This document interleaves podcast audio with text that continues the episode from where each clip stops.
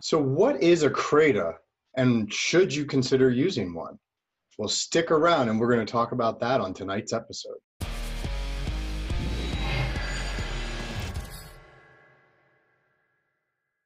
But first, good evening, Agile Acquisition enthusiasts. Welcome back to the Underground Digital Tiki Bar. It's Friday night, and that means it's time for another episode of Agile Acquisitions and Alcohol. Cheers. On tonight's episode, I have an unusual beverage, mixed beverage here, which is a Jack Frost in honor of this week's snow uh, event. So it's a little sweet, but good. feel like I should be in a tiki bar. So we're in the right place in the right time. So in tonight's episode, we're talking about CRADAs. What is a CRADA? A CRADA is a cooperative research and development agreement. And remember, an agreement, as I've said in previous episodes, is when is different from a contract because there isn't consideration being given by both parties, meaning they haven't obligated themselves to deliver one thing or another. But that doesn't mean there isn't a bunch of rules and processes and procedures that go into it. But a cooperative research and development agreement is an agreement between a lab or a government entity and typically a vendor. And there's a lot of good reasons why you would use a cooperative research and development agreement. From a vendor's perspective, you get access to resources, things that you just couldn't get access to without having some sort of relationship with the government. And that can really help you improve the quality of a capability or flush out uh, research into a new technology that can position your company very strategically for future opportunities with the government or commercially. I'm going to lay out six benefits of working with the government under a cooperative research agreement.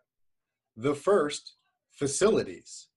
When you're working under a cooperative research and development agreement, you can get access to existing R&D facilities within the government, some labs and their technology, and oftentimes some of the capabilities that they've built that that align with what you're trying to develop. Number 2, contracts and relationships. When you're doing a CRADA, you get access to government people and build out a network of individuals that are like-minded and trying to solve similar problems. And oftentimes as part of your research you can identify specific programs that are looking uh, to invest in that technology or technology that solves that that problem. Three intellectual property. This is a benefit but also one of the challenges of CRADAs uh, intellectual property does oftentimes get developed under a CRADA, and while the the collaborator or the person, the, the entity that's working with the government, uh, generally gets first right of, of patenting ownership. Uh, they often also have to provide a provide government purpose rights to the government for them to reuse for non-commercial purposes which can complicate selling that technology to the government in future instances.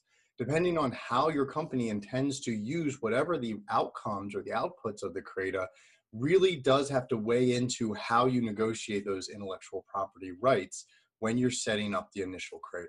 Number four, innovation.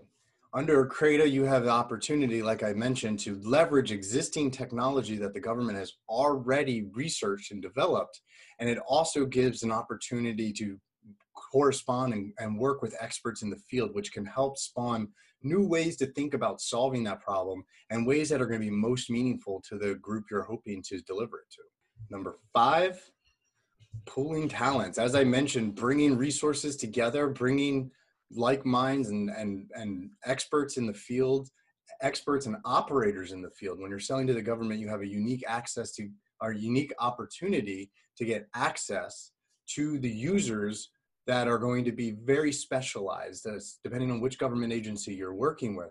So having access to them under the CRADA before you're attempting to sell it to them gives you a competitive advantage in building something that's going to be most appropriate for their specific use cases. And number six, it's confidential. So you can work under this agreement and not have to worry about giving out uh, proprietary information or trade secrets or things that you don't want your competitors to know. You can work under a non disclosure agreement with the government, and both parties will be obligated to uh, protect the information. So those are six reasons why it's really good for industry. Why is it good for the government? Well, there's a couple reasons. A lot of them reflect what's good for industry, of course, but it's also an easier way for the government to work with a vendor. So you don't necessarily have to go through the traditional acquisition pathways to form a CRADA. You can simply identify a vendor that you want to work with uh, and implement a CRADA because there's not money involved, you're not subject to the Competition and Contracting Act. And therefore, you have much more flexibility in how and who you work with. So it, it tends to be a lot more straightforward pathway to getting someone in the door and starting to understand what they can do for you.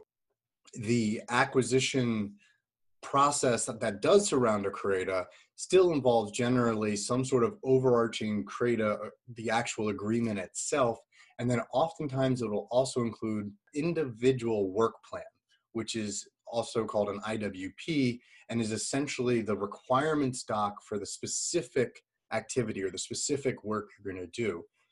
Within that IWP, it'll lay out very clearly what resources is the government going to bring to bear and what resources is the contractor going to bring. What are the benefits to both parties? What's the intended outcome? And yes, of course, that's where you're going to have to work out the ownership of the intellectual property. So there you have it. Uh, that is an overview of a CRADA.